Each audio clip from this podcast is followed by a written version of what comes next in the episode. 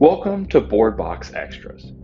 Our goal is to share the best of blockchain gaming with our community, matching great players with great games that they'll love. To learn more about Bored Box and our partners, go to boredbox.io and grab a Bored Box NFT to join our private community of gamers.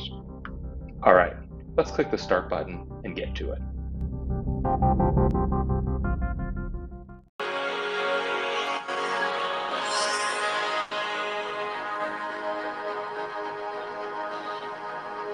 Dramatic music. Pretty much can't start a conversation about metaverse stuff without playing some Tron. Thank you guys for indulging that. oh my god, Bored! I finally get to hear your voice. Yeah, it's uh, it's not South African, so spoiler. Um, but, but, likewise, uh, Herman, uh, good. We've been DMing a little bit back and forth the last few months. Glad to have a conversation with you. Uh, Rob, pleasure to meet you as well. Yeah, you too. So, like, pretty pretty slow day at the office today. the funniest part is uh, Rob and me are actually at the wedding of our third co-founder, Peter Lipka. Um, and the wedding consists of a table of people panically conducting a marriage-based war room, uh, liaising with the people in the actual war room. Um, and every 20 minutes, someone's like, it's fine, it's fine, everything's okay. Completely nuts. I just gave a best man speech and a, uh, and the Otherside first trip speech at the same time. So wild. That's amazing. Well, I, I hope uh, I hope the gift, one of the gifts you're giving to the bride and groom, is maybe a plot of land or something like that. Be a pretty generous gift. well, thank, thank you guys for so, taking the time um, look, to chat today. Yeah, would love to would love to you know hear for anyone who's not familiar you know with, with you guys would love to hear a quick intro. Just you know, talk about yourselves a little bit, and um, do want to I do want to like just set expectations and say, hey, we're not here to talk about like the deep intricacies of Otherside. Obviously, that that that's a thing that happens today, and it's a big deal, and we can reference it. But um, want to protect you guys from not spoiling any secrets too. Oh, I, I think um, the good news is because the light paper came out, we can actually talk about a lot more now than we could before. So this might be the Sweet. very first Twitter Spaces where we can actually legitimately answer some questions. I mean, we may not be able to answer everything, but definitely more than usual.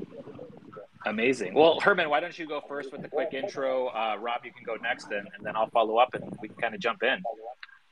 Awesome. So, um, hi, my name's Herman, and uh, myself, Rob, and a few others started Improbable about 10 years ago. And, you know, we're computer scientists. We all kind of met after graduation and we were kind of idiots. We wanted to solve a really hard problem, which is how do we make virtual worlds far more interesting to interact with?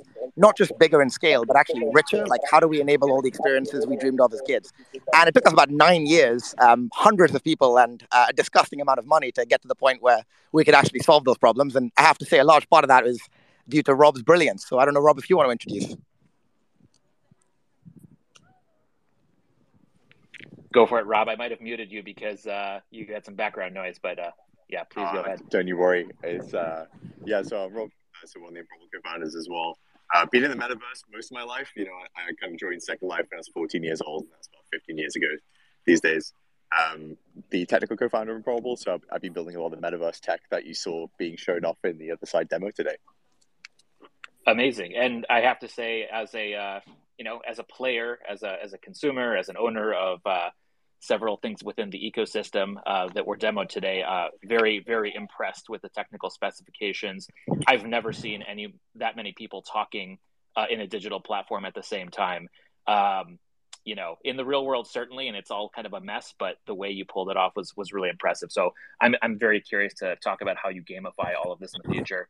Um, on my end, oh, sure. um, you know, appreciate appreciate you guys uh, taking some time to chat with me. On my end, for those that don't don't know me, uh, I go by Bored Elon Musk on Twitter, but um, in the in the real world, spent over ten years in the gaming industry. Um, designed a few games myself. Understand kind of how how deep that world goes and how much work it takes, and really appreciate the fact that these guys are building in public. Um, I spend most of my time now uh, as a co-founder of Bored Box, where you know our job is to spotlight the best existing or upcoming games that are on chain or in the metaverse, and certainly we're speaking to two people heavily involved in that today. So um, we kind of picked a trolley, uh, provocative title on purpose, which is you know why do game developers hate the metaverse? Obviously, we're not those people, um, but figured it would be a valuable um, jumping off point because um, you know as time has progressed, um, as this space has become more and more popular, Um, there has been a lot of growth, but there's also criticism and uh, challenges that need to be overcome. And I think that you know if we're going to have like an honest conversation about all the amazing stuff, it might be helpful to kind of talk about you know what what are those what are those hurdles that we have to overcome with leveraging this technology to make really good games and enhance gameplay? So i i wanted to kind of you know pick your guys' brains like herman for, for you. Um, if you think back and kind of rewind to when you first heard about this idea of a metaverse um, and and I, I do want to plug your book for you that's coming coming out later this year and talk all about this. But um but like if you go back to when you kind of thought heard about it for the first time were you skeptical of it? Why were you skeptical of it? And what sort of made it click and changed your mind? Oh, I, I was. I mean, we used to joke about the term. Uh, you know, I thought, I think, like a lot of people in the games industry still do, wrongly in my view, that the metaverse was like a misunderstanding about what video games were by non gamers. You know, it was something that people who didn't really understand the space imagined would be in the future. You know, like some corny idea from the 90s about what an online game would become. And I think a lot of people in the games industry think, well, we already have it. You know, we've had Second Life, we've had MMOs, and their default reference point was the same as ours, which is those types of experiences. I think what made it click for me, what made it change for me, um, you know, over the last sort of five, six years was starting to understand that there are a bunch of really valuable experiences that A, don't look anything like um, MMOs or online games. They're, they're a very different kind of experience in terms of the value and fulfillment they bring to people. And B, more interestingly, they can't really live alone. You know, a great example for me was the Alexa concert we did uh, last year. You know, we brought in this amazing K-pop star, and she did this really cool meet and greet with thousands of her fans.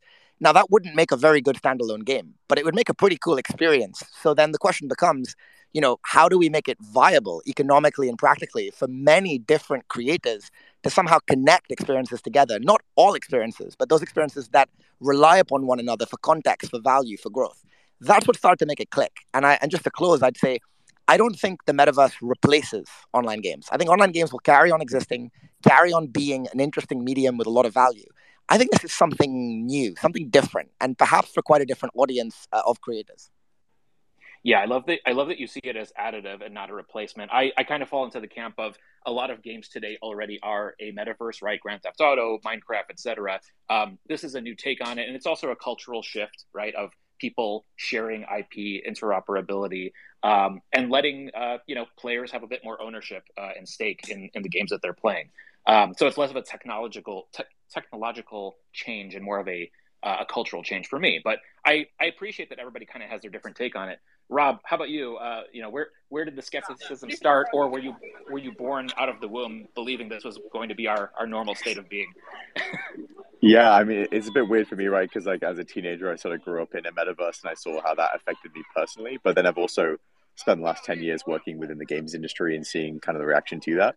I think the first kind of maybe an analogy of explaining the metaverse is like, hey, you know, someone makes chess, someone makes poker, and someone makes Chutes and Ladders wouldn't be amazing if we had this experience which connected them all together. It, it literally is nonsensical when you think about the traditional rails of what a game are.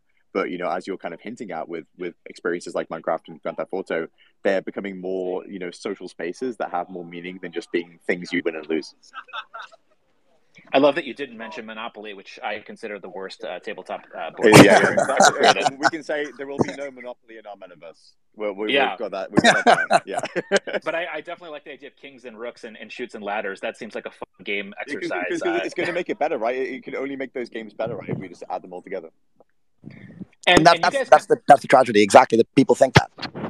Yeah, and you guys, you kind of talked about this, and, and Herman, you shared a definition earlier on Twitter when um, when our Twitter Spaces got kind of called out um, in terms of like why do game developers uh, not like uh, not like this idea. So I, I would love for you to, uh, if you're able to, to kind of read that back because I thought it was sure. a really strong definition. Sure. So you know, people like Matthew Ball define the metaverse as a virtual environment with 3D avatars, something something they connect together. I, I don't think that definition is entirely you know bullshit. It's just it doesn't tell us anything new. We've had avatar based 3d spaces for a very long time. So what is it that makes the metaverse different or special? How can we quantify its metaverse-ness so to speak? So for me i think the best way to start is not to look at the 3d graphical environment. It's to step back and look at the why the meaning the value of the whole thing. So on that basis i would say the metaverse is really a network of meaning it's a collection of objects, people, events, things. Think of sport, right? It's who won which match when. It's the entire league. It's the meaning of the rivalries and the relationships between uh, different things in sport. This network of objects, ideas, events, people, and places, even, this only has power and value and becomes more than a game when human beings decide to imbue it with value and once again, sport's a great example, right, of a, of a universe that really matters because we decide it matters. So one quality of the metaverse is it's a network of, of meaningful things, experiences, events, people, etc. The other quality is that it facilitates the exchange of value between worlds. So, for example, I go on to the world of sport, I become a famous football player, and that matters. That means something in the real world. I come back into the real world, and suddenly I'm famous in the real world. When England wins the World Cup, it actually affects the geopolitics of the real world when I win a match of Halo, it, it makes no difference.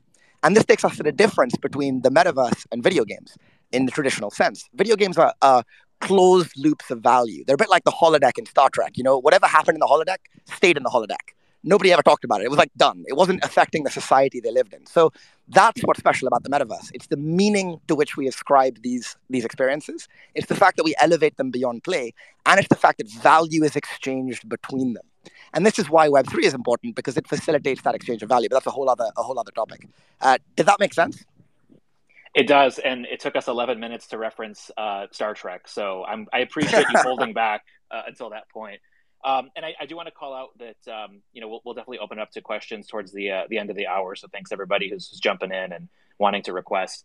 Um, Rob, I would love to throw a question to you, and you know, again, tying yeah, sure. back to the the name of the space, and you know, why do game developers hate the metaverse?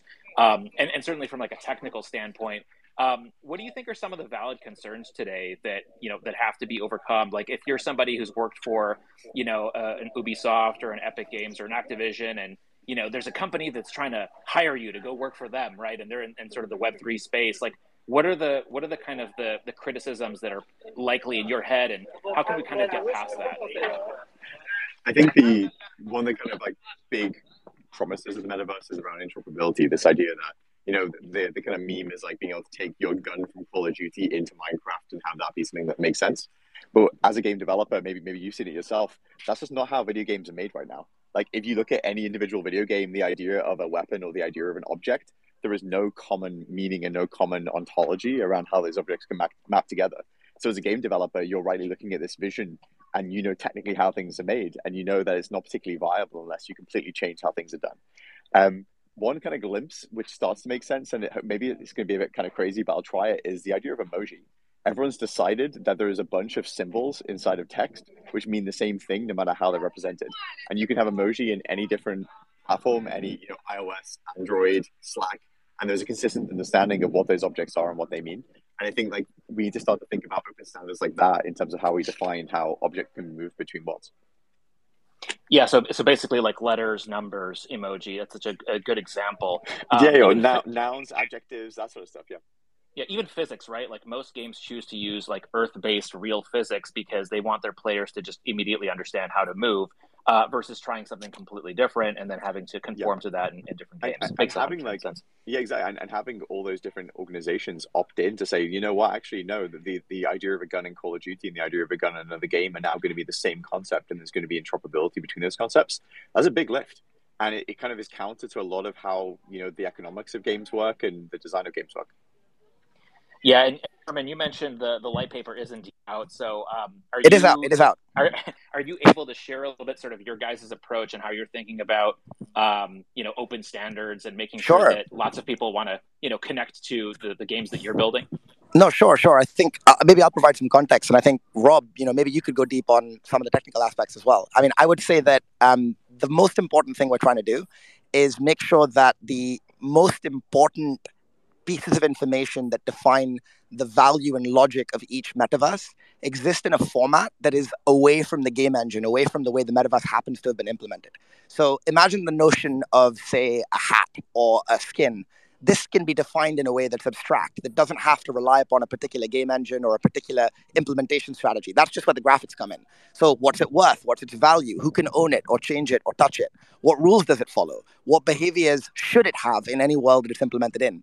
We're kind of cheating a little bit with Improbable because we don't have to create interoperability in a very, very broad way between all kinds of technology stacks. Since we're supplying a technology stack, we can make assumptions about the different worlds that implement it, which means we can get to interoperability a lot faster. So, for example, um, if I were to make Bored Elon World um, and launch it tomorrow, out of the box, you could take your Otherside avatar, jump into a portal, and immediately appear in Bored Elon World as your avatar because of the way in which we're sharing the tech stack underneath. And behind the scenes, the last thing I'll say before Rob letting you jump in is we've done something really important we haven't talked about. And this might be the first time that we've actually ever spoken about it. And I think we can now say it, which is we've actually contractually agreed with all of our metaverse partners, um, including Otherside, that there will be the legal right to take your avatar, your character, and certain things between worlds. That's really powerful. That means if you make your own game or your own world, you can actually invite in members of the Bored Apes community who can, at their will, go and interact with you. And that's a really, really powerful step and, and extremely necessary. I mean, if you were to try to connect together existing games today, it would be a negotiation nightmare.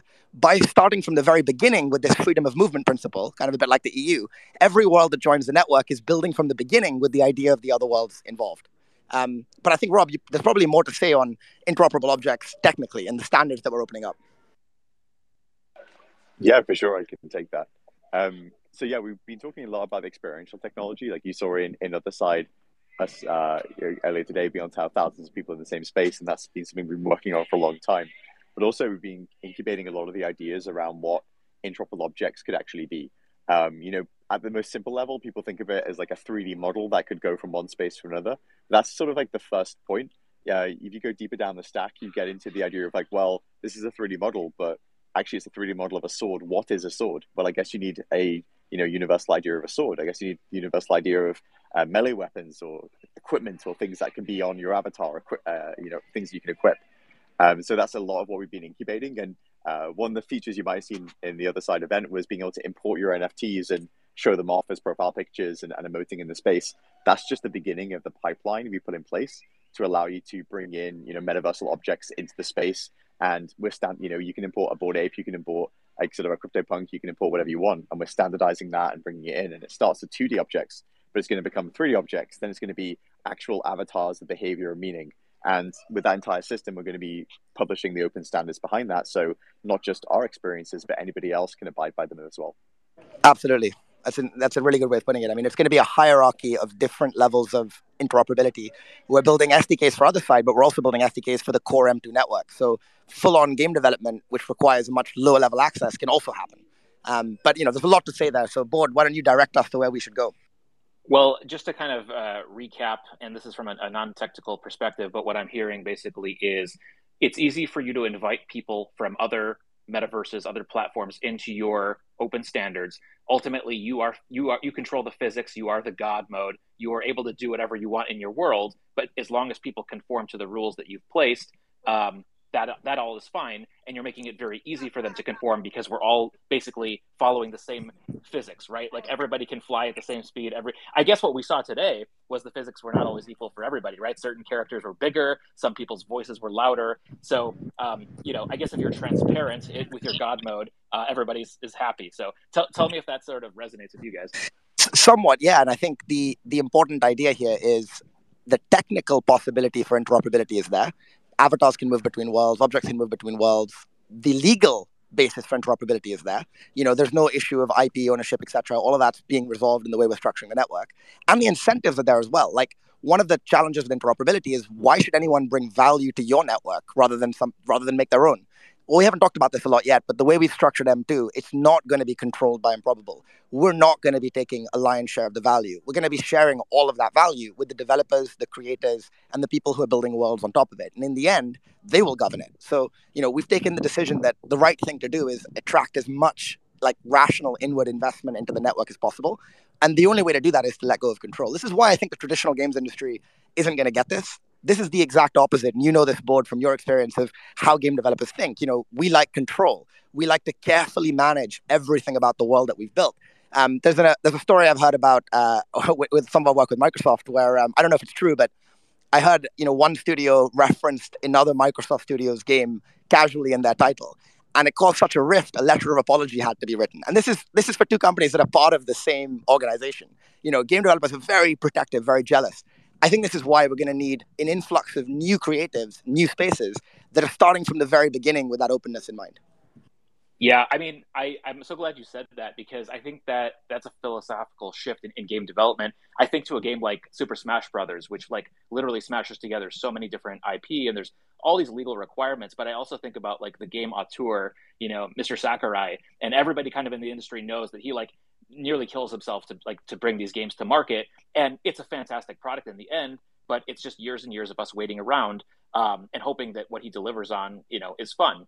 And you guys are taking a very different approach, which is like, let's build in public, um, you know, basically open yourself up to criticism, but also, you know, really sort of like, you know, honor and give respect to your fans who get to basically see what you're building and then also contribute to it with their ideas and thoughts. But is, is, is that hard for you? Like you guys have spent well, a lot of time in the games industry.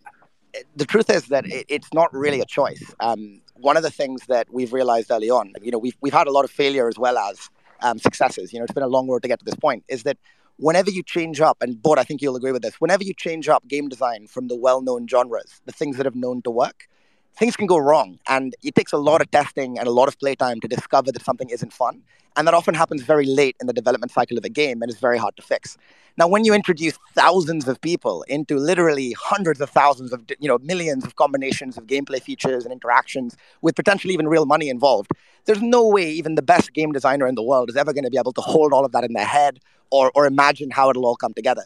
The only way is to test. The only way is to actually keep experimenting and to create a game that can be evolved really, really well. Um, there's a story that I think we use at Improbable that kind of inspires us, which is um, the story of the first uh, person to win a prize for um, man-powered air travel. So this is building an aircraft that you can, you know, move with your pedals and actually get off the ground. The team that eventually won this prize were not the best aeronautical engineers they just realized that every time you do a test, the plane crashes and blows up, and it takes like three months to rebuild it. So they just made a plane that you could keep rebuilding really quickly and really easily. And they just tried loads more combinations than anybody else could. And that's our strategy with, with Otherside. We're going to do so many tests. We're going to put so many people into so many experiences, as we have been doing from last year to now, that we're going to learn more. And, you know, the giant Kodas Avatar thing that you saw, we discovered that by accident in a live public test. We realized, hang on, that works. That's a cool feature. Um, so this is a survival strategy. This is not a, you know, we're being nice to the community. We, we literally could not design this experience without these tests. I love that. It's it's kind of like what improv comedians do, right? They they write a script, exactly. They perform, they perform the sketch, and then they figure out, oh, people are actually laughing at something else, and then they iterate on that. And you're sort of applying that to game development versus, as you said, keep it in your head for two years and basically like ring take it through the ringer over and over and over again, and then when it comes out, the expectations are actually that much higher from your players, right? Because they know you you haven't taken their input and you've been working it basically on your own for all this time. So, um, in a way, you're, you're, you're kind of you know setting expectations uh, in a really smart way. So I, I really love that that methodology. It actually leads to um, it's an easy methodology to to kind of aspire to. But what we found hurt us in the beginning of Improbable is you have to lay some really strong technical foundations to actually make that possible most game online services, and you know, we work with 60 different publishers, they're really brittle. That's why you see so many games fail at, at launch day, right? You know, the login system fails or something falls over or servers don't work. They're not designed to be, you know, battered the way that we are trying to batter the system. So I don't know, Rob, if, if you could speak to this a bit, but we've had to invent a couple of very different approaches to, to making our infrastructure ready to go at a moment's notice. Yeah, for sure. I think um, you know you mentioned it from a game design perspective about the only thing you can probably be assured of when you start doing something is that you probably made the wrong thing. And it's about building the wrong thing fast enough so you can develop and discover what the right thing is. That's equally true with technology. Um, and in terms of our approach, you know, normally with a video game, the entire thing comes together maybe five years after the thing's been built, especially if you're thinking about a complex online game. With us, it, we have to really change the way we do development so that we have something testable and ready to be used at scale, you know, month one.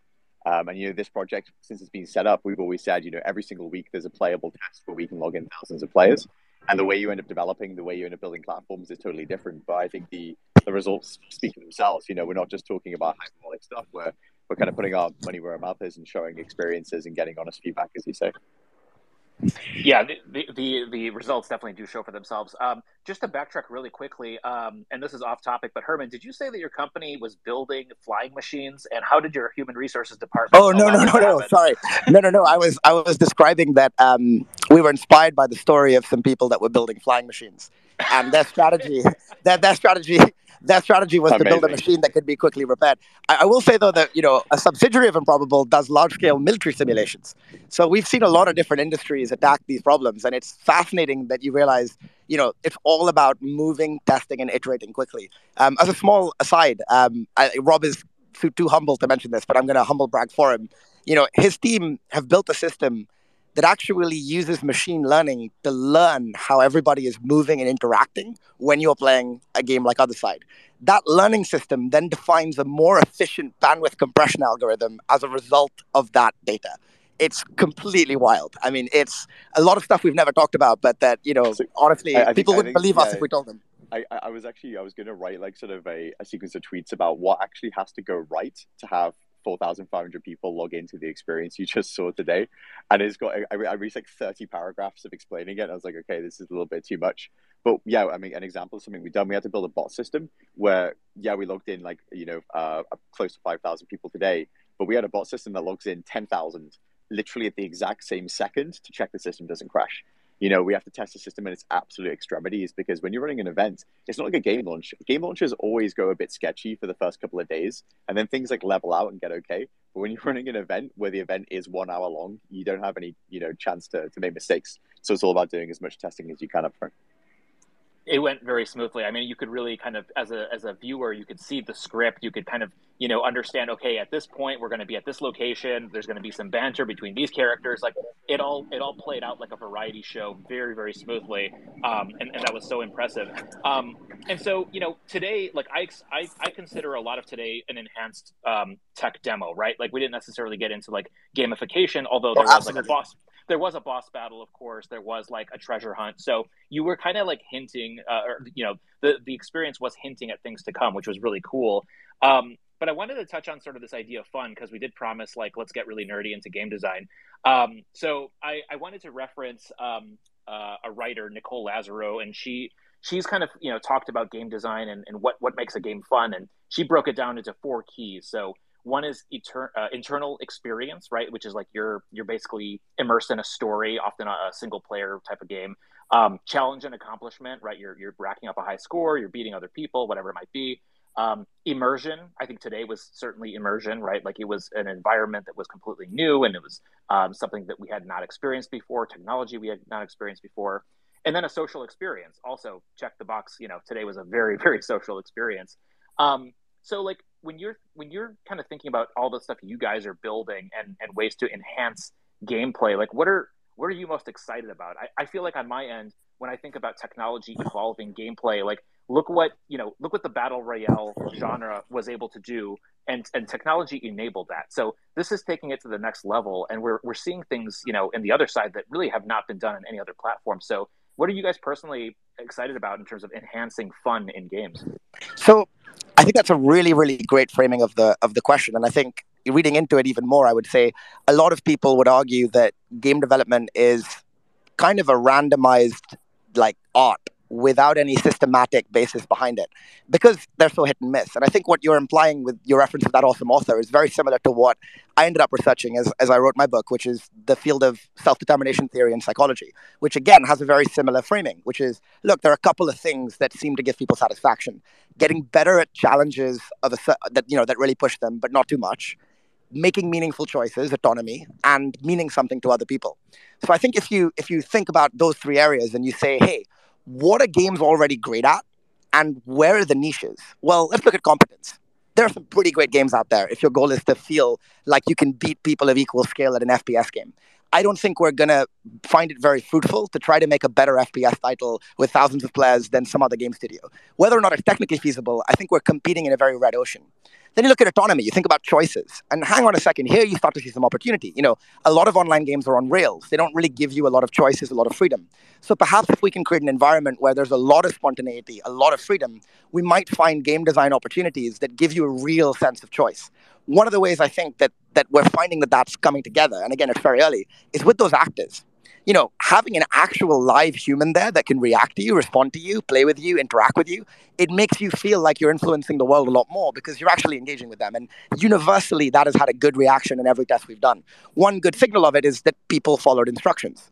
Why? They didn't have to follow the instructions. They could have just run around, but they did. And the fact that they did implies something about their, their acceptance of the experience. The last one is on socializing, and um, and it's not just hanging out and talking and chatting. It's being able to have a meaningful relationship with other people. I think there's some really big opportunities to do that in very subtle ways. You know, what does a marketplace look like? A real marketplace of worlds teeming with life. You know, is that a game? Kind of. You know, there, there's a game implied, right? Making money, but there are some very interesting opportunities for niche experiences. So, in closing, I'd say, look, I think the opportunity lies in attacking those areas that are not well served by existing games, rather than trying to do those things but with more scale. Rob, any, any takes from you? I think uh, maybe the one thing to add is I think when we first did our large scale tests with uh, ScavLab, Alexa, and, and now with Otherside, it really reminded me of the experience of going to like a, a music festival, like a Glastonbury, a Coachella, or something like that. And something happens as you increase the amount of people in a space. Is you actually, for every time you double the amount of people, you're quadrupling the amount of potential interactions that can happen. And those potential interactions you can be thinking of as almost like serendipity. The fact that you can see something over in the distance that's cool and interesting and compelling to you. Bit of a random story. Like I turned up to a music festival dressed as a cow, and in the course of going through that festival, I found somebody else who was actually dressed as a cow.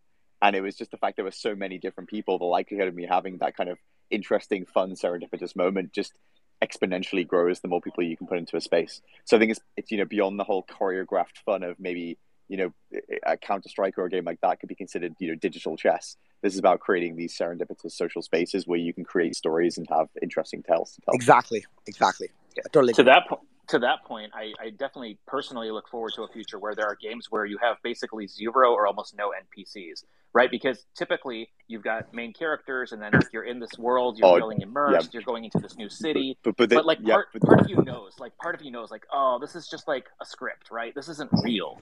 And what if it was real? It was just people hanging out, having a beer, and like you were yeah. walking by them, and exactly. you were in a city. If you if you ask what, why is that not why is that the case? It's because for you to be able to pay the salary of an actor or someone to be in the space, you need enough people for it to make sense.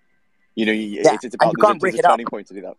And you can't break it up. The trouble is, if you had a million copies of the world, each with its own actor inside it, serving hundred people each, that's just preposterously expensive.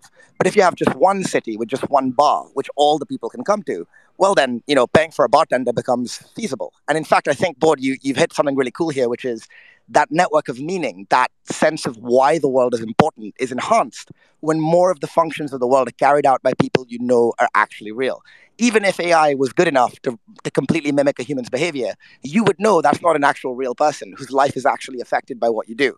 I think that makes a difference. Um, I think AI has a role to play, but I, I totally am with you that something becomes richer as people take on those roles. Yeah, it, it means for me at least, I want to spend more time in that world. Of course, I want to play games in that world as well, but I'm also more comfortable just hanging out and exploring and not getting bored because I feel like, um, you know, I've sort of been here, done that. I know what this character is going to say. I've already gone through all this, the fetch quests, and it's kind of you know boring to me. So it's it's an ever evolving game. Like this isn't uh, you know what you're building is not going to have sequels right? It's just going to have constant patch updates from you but then also like the, the humans themselves will change over time and what the game is is going to evolve over time because of all that participation.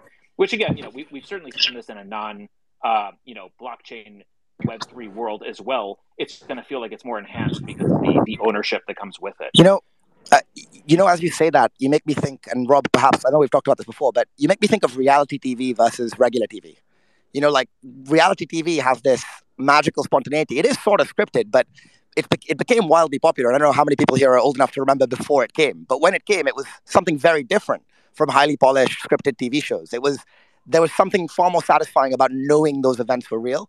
It felt different. It hit different. So maybe what we're trying to do with M squared and with these experiences could go down the road of being more like reality TV. You know, in some ways less polished because it's hard to be polished at that scale, but perhaps more genuine. And I think that might hit a niche that you know traditional online games don't hit. Yeah, I love it. So maybe maybe less like arguing, getting drunk, and hooking up with people, and more reality of uh, people building cool stuff and uh, being. Wait, what's wrong with uh, what's wrong with all the things you just listed there? That's a great Saturday night. But anyway, we'll, we'll come back to that at a different point. This the, the metaverse gets weird, uh, or after, uh, yeah, Otherside after hours. Um, no, cool. so um, I, I, definitely, if you guys are cool with it, do want to open it up to questions and, and comments from the audience. Um, before we get to that point, um, wanted to kind of close it out with sort of our, our fireside chat and ask you um, kind of like if you if you could think about your favorite traditional video game, and if you could rebuild it from scratch, um, from the ground up, you know, on chain, giving players more control, um, what game would that be, and, and, Oh. and why? Like, if you could reverse engineer it. Oh, that's a great question. I think I know Rob's answer, but I'll I'll I'll, I'll give mine before I, I think, jump I think I know yours.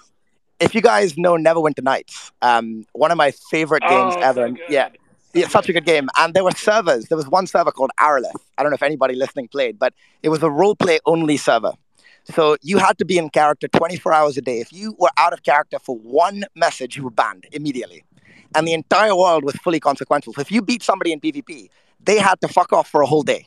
So when the when the paladin beat the evil necromancer, it really mattered in the world. And I was obsessed with this. It grew into quite a large community, but it was always held back by the fact that the server could only handle 60, 70 people. And as a result, you know, a lot of the interesting dynamics they kept hitting up against those walls imagine that but with real money you know imagine a, a role-playing game like d&d where there are real consequences where it can really affect your life or change your life you know you could run into the marketplace and actually find something of value so for me that's that's the inspiration but rob what about you I knew that was going to be your answer, Herman. It was, that's great. Uh, That is great. Um, for me, it would be, it'd be Second Life. You know, this is a virtual world I grew up in. I, you know, was a developer there. I made friends there. The reason I got into college doing computer science was because I had mentors there teaching me to code. But the limiting factor was when it really popped in popularity, they had celebrities show up and they tried to put on shows. And then 50 people could show up in the same space at the same time. So there was this kind of cap on the social utility of the space because you could never really have people congregate you couldn't have rallies, you couldn't have conferences, you couldn't have these kind of big areas of social meeting. Um, so for me, it'd be something like that, like a kind of social metaverse, but adding in the capability for that mass gathering together. Strong answers. Um, I, I've shared this publicly before, but for me, it's Rocket League. Like, I want to be able to own my car. I want to be able to earn money. Oh, It's so awesome. good. Awesome. You It's gonna be just- like, you, it's so you, want- obvious, you want, you know? you want 5,000 balls in play at the same time. That's what the answer is going to be. Yeah, like, and when I score a goal, I want to have the unique, you know, um, you know, a cele- celebratory explosion that nobody else has, and I'll pay good money to have it. So, um, you know, if, if Tim over Nice. at Epic is listening, hopefully he he allows me to do that someday. Um, so great answers, guys. Thanks for the conversation. Definitely want to open it up to to folks in the audience. Um, I'm going to try to go in order here, but please do do raise your hand. Um, Jonah, I'm going to throw it to you first, and then everyone else, please do raise your hand if you want to chime in. So, Jonah, what's your question? Yeah, hi. It's it's a great room, and it's been a, a really interesting day for uh, our world here. And and my specialization in Web three is game specifically. Uh, I'm not the genius developer, but I, I handle other ancillary uh, sides. I went. I read through your uh, your light paper, and by the way, watched all the gameplay, watched the streams. Very impressive, uh, among what other game devs or other people uh, say, and I have some reasons as to why they're wrong. Um, the most important paragraph of your entire light paper, in my opinion, and Herman, I know you saw this, was uh, open object standards. And you emphasized uh, standardization around the GLTF format. Um, was your reason for doing this to fit it in within the Metaverse Standards uh, Consortium? Or what was your purpose with, uh, with going uh, within these standards uh, with your M2 Oh, wow. great great fucking question i mean i can maybe answer the commercial but rob you should start with the technical Yeah, for sure. Um, so yeah, you've seen the Metaversal group has come together, and there's two big standards which are open standards out there. One is uh, USD, Universal Scene Descriptor, which came out of Pixar. So this is very much the tools they were using to have massive scale animations and how their different teams collaborated. GLTF came out more from the web space, um, it's been picked up by the NFT community as the canonical way of representing 3D objects. And uh, yeah, I, I'm personally just a big fan of the format. You know, it's supported in Unreal Engine, Unity, it's supported on web. It's it's almost like human readable. It's so easy to read. Um, but we really see that as being the foundational format we're going to be using for presentation of objects. That's just the beginning because GLTF is just what something looks like. It doesn't tell you what it is. So it can be a 3D mesh of a sword, but how do you know it's a sword? What does a sword mean? How do you express that? So we're going to be using GLTF as the presentation format, but adding on top of that a essentially an extension probably to the E ERC721 JSON metadata schema um, to start to have an ontology of concepts. So the idea of equipment is first class. The idea of a backpack or a sword or a hat, those are kind of well understood concepts that you can take from place to place. Because it's quite often I see NFT projects and you you go and you look at the NFT metadata and it's a picture, or it's a JPEG of a backpack or a JPEG of a hat. It doesn't even say it's a hat. There's nothing about the the, the NFT that that would let you even interpret it as an object in a 3D environment. I just add that um, one other inclination from us is to not make standards proprietary, even if they could be functional and interoperable for all of our customers, because it puts off investment from uh, from partners. It makes them think that they're getting locked into something that is not in their interest; it's in our interest. So we've made the decision to make everything we possibly can, you know, while maintaining a reasonable level of of, of kind of quality on the network, either an open standard or at least something that that is shared or a rule that is at least very predictable in the way that it's applied. Um, but yeah, it's going to take a while before we can build this up into a network that's really powerful. Well, awesome. Certainly. Yeah. Thank you. Thanks, Jonah. Appreciate the question. Um, you, you definitely nerded up with with the best of them, so appreciate you going down that rabbit hole. Um, and uh, yeah, Herman, appreciate your guys' perspective as well as as I build Bored Elon World, which I wasn't planning, but now you've called me out publicly. I oh, you should, uh, should. Yeah, yeah. I'll, I'll be uh, sending you DMs on, on tips on what I can do. Um, let's let's go to Baron von Hustle and, and Josh after that. But Baron, uh, thanks for joining us. What's uh, what's your question, sir? No, bro, you caught me with a mouthful of Popeyes as I'm sitting here. Um, honestly, the one thing I wanted to do is I wanted to take a moment and just thank Herman and Rob for this amazing experience, for coming and spending your time with Benjamin and, and others throughout the weeks before and kind of guiding us for what to expect because that white room was like it was fun, it was cool. But you kept saying something amazing was coming and I had a blast today. I'm not a gamer, but I'm growing into it, you know, and as someone who's almost 40, that's an interesting place to be at. And I never thought that I would be up here saying, Thank you so much for creating this fun game where I got to run around with 4,500 other people in a similar club to me and share this fun time. So thank you. No, well, thank you for your support. I mean, we're literally unable to build. I, lo- I love that you said that too about you know you're not really spending a lot of time being a gamer and now you're becoming one because I think a lot of you know back to the title of this of this room why do game developers hate the metaverse I think there's a little bit of resistance and fear that um, this is not going to be an additive gaming uh, opportunity. It's going to be destructive kind of to the traditional world, and and there are game developers who maybe are a little afraid, right, of losing their audiences. But what you just said, Baron, is that you know you weren't really a gamer before. Now you're becoming one. So you're just adding to the to the billions of people who are spending time playing video games, which I think is is a net win for everybody here. Um, Josh, thanks for joining us, man. Uh, over to you. What's uh, what's your question, sir?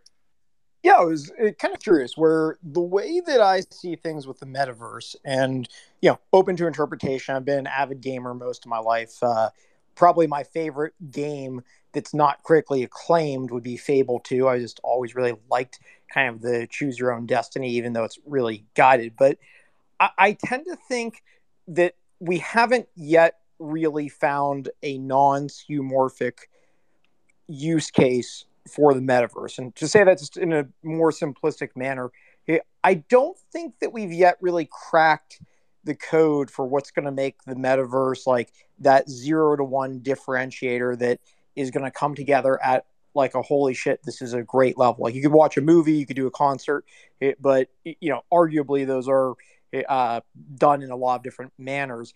What do the two of you think is in your minds something that you could see happening that would change the dynamic in a zero to one scale of like what could be an incredible use case that you think most people just aren't thinking of right now so i think it'll go in phases and that's kind of our strategy as well i think in the first phase people will latch on to real world opportunities that can be dramatically enhanced by this kind of scale. So a really simple example is sport. You know, let's take the English Premier League. There are literally millions of English Premier League fans around the world who will never ever go to a football match. They will never be able to. Manchester United has fans in Southeast Asia, in India, everywhere who will never see a game.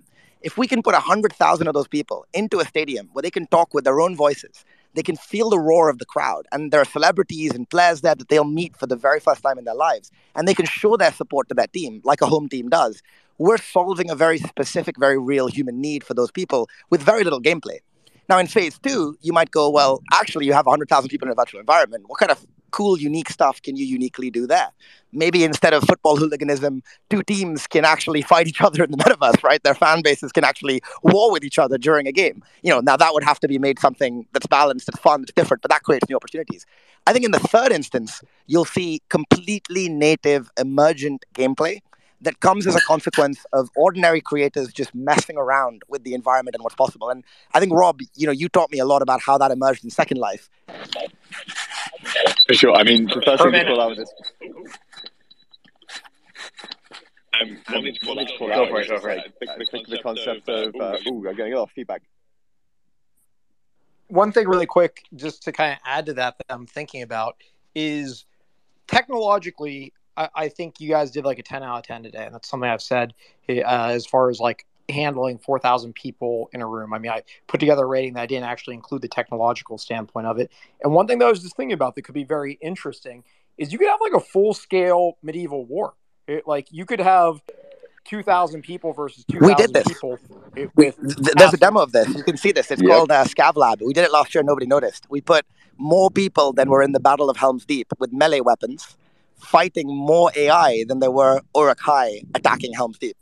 And we did it in kind of uh, one of our uh, one of our like older game project scavengers, but we did it to test it out. And yeah, it, it can be absolutely amazing, especially when you have speeches being given by the moderators. So yeah, I, I, I hear you, but this is something that you know w- we've been we've been working on for a while.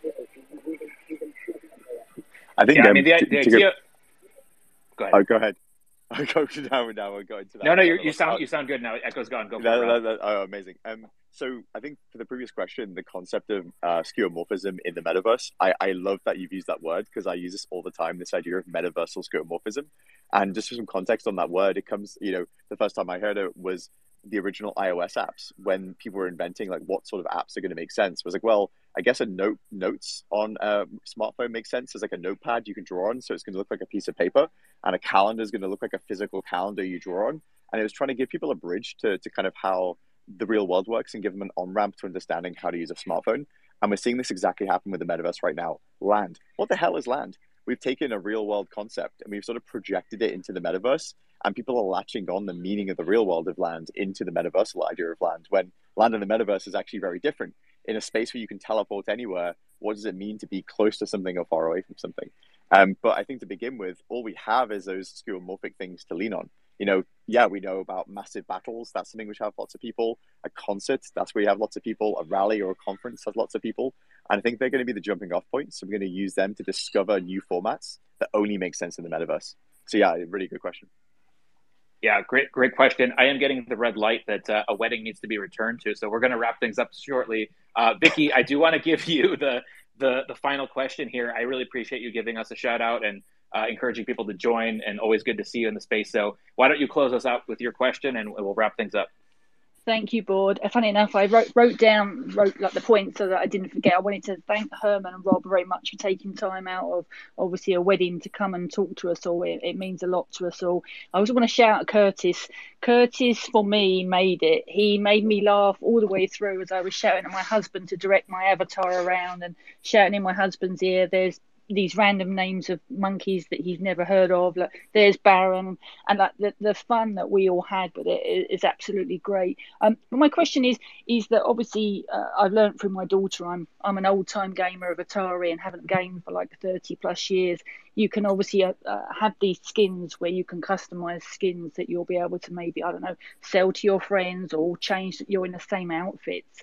Um, will there be a time when the character can actually learn a, a completely separate move um, that is just known for that character. I don't know. Say, say for example, my character wants to go through the metaverse, and the thing that she's known for is the Macarena. Is that something that is going to be possible in in the future with characters? Ooh, it's a really good question. I'm going to give that to Rob. I would say yes, just based on thinking about how this Yeah, works. yeah, for but sure. Maybe you can contradict. Uh, yeah, so, so normally in games there's this notion of like an emote. Um, so if you play a game like Fortnite, the reason why this kid's doing a very specific dance is everybody has this kind of finite palette of different dances they can do. One of the things we've been really working really hard on is to have it so every one of those 15,000 people in the crowd we can get up to can have completely unique animations happening at the same time.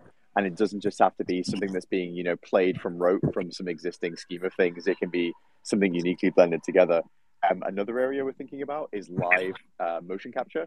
So we can actually have, you know, using your webcam or using more sophisticated stuff for celebrities, have them get into the space and actually. oh you're spoiling. You're, you're, you're spoiling a feature there, Rob. Oh, but uh, no, oops, but yeah, oops. what, what I will say, what I will say is, um, we're not using the vanilla uh, rendering of characters of a game engine like Unreal. It simply couldn't handle this. So Rob Thiem invented a new machine learning based hardware acceleration enabled uh, approach to character rendering that can handle vast scale on a very low power device. Um, there's so many little gems like that. You know, again, it's it's taken a decade, but I guess the answer to your question is yes. Yes, we can do that. Can I just say one thing, Thank. Bored Elon, before we get off? I just want to make a really good point about someone that grew up as a gamer and I lost interest. It's Ten just the ele- seconds. Ten seconds, Oh, sir. okay. the elephant in the room is that I really want to be in There's some guys I, I, I'm sorry, man. It's all it's all it's all robotic. We can't hear you. gobbled. It's Oh, all well, I- So Co- Come to another space, and uh, we'll make sure you can off Yeah. then. I, I, I will close things out because there's a bride and groom who are like waiting for Herman to give a toast, and uh, he's he's here talking to a bunch of monkeys and, and characters. So um, thank you guys. Her, please do everyone here. Please do follow uh, Herman and Rob from Oh, thank you. This this, this Thank space you. will be recorded. I can't thank you guys enough for taking time on the weekend um, to chat with all of us here and to follow up. You know what was a very big tech demo today. Um, you know, obviously there is a light paper now that is out uh, for us all to enjoy and to you know prompt us with thousands of more questions we're going to lob at you. Um, and I do want to also give a special shout out to uh, Herman's book that's coming out. Is it October? Do you want to you want to plug Yes, that date again? yes, O- October. Yeah, you can pre-order right now on my Twitter, and uh, I hope you do. A thousand copies each should do it. Yes, and uh, you know, based on this Twitter space, Herman kind of knows what he's talking about. So please do uh, pre-order his book and, and learn even more about the, his vision and that of the improbable as well.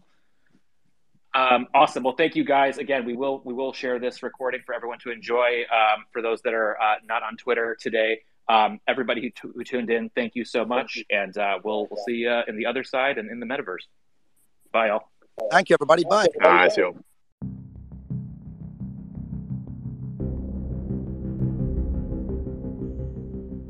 Thanks for listening to this Bored Box Extra. Please note that none of what was discussed in this episode today should be taken as financial or investment advice. We are excited to share this content and encourage everyone to do their own research. Looking to go deeper, get more access? Join us at boredbox.io and grab a Bored Box NFT to join our private community of gamers.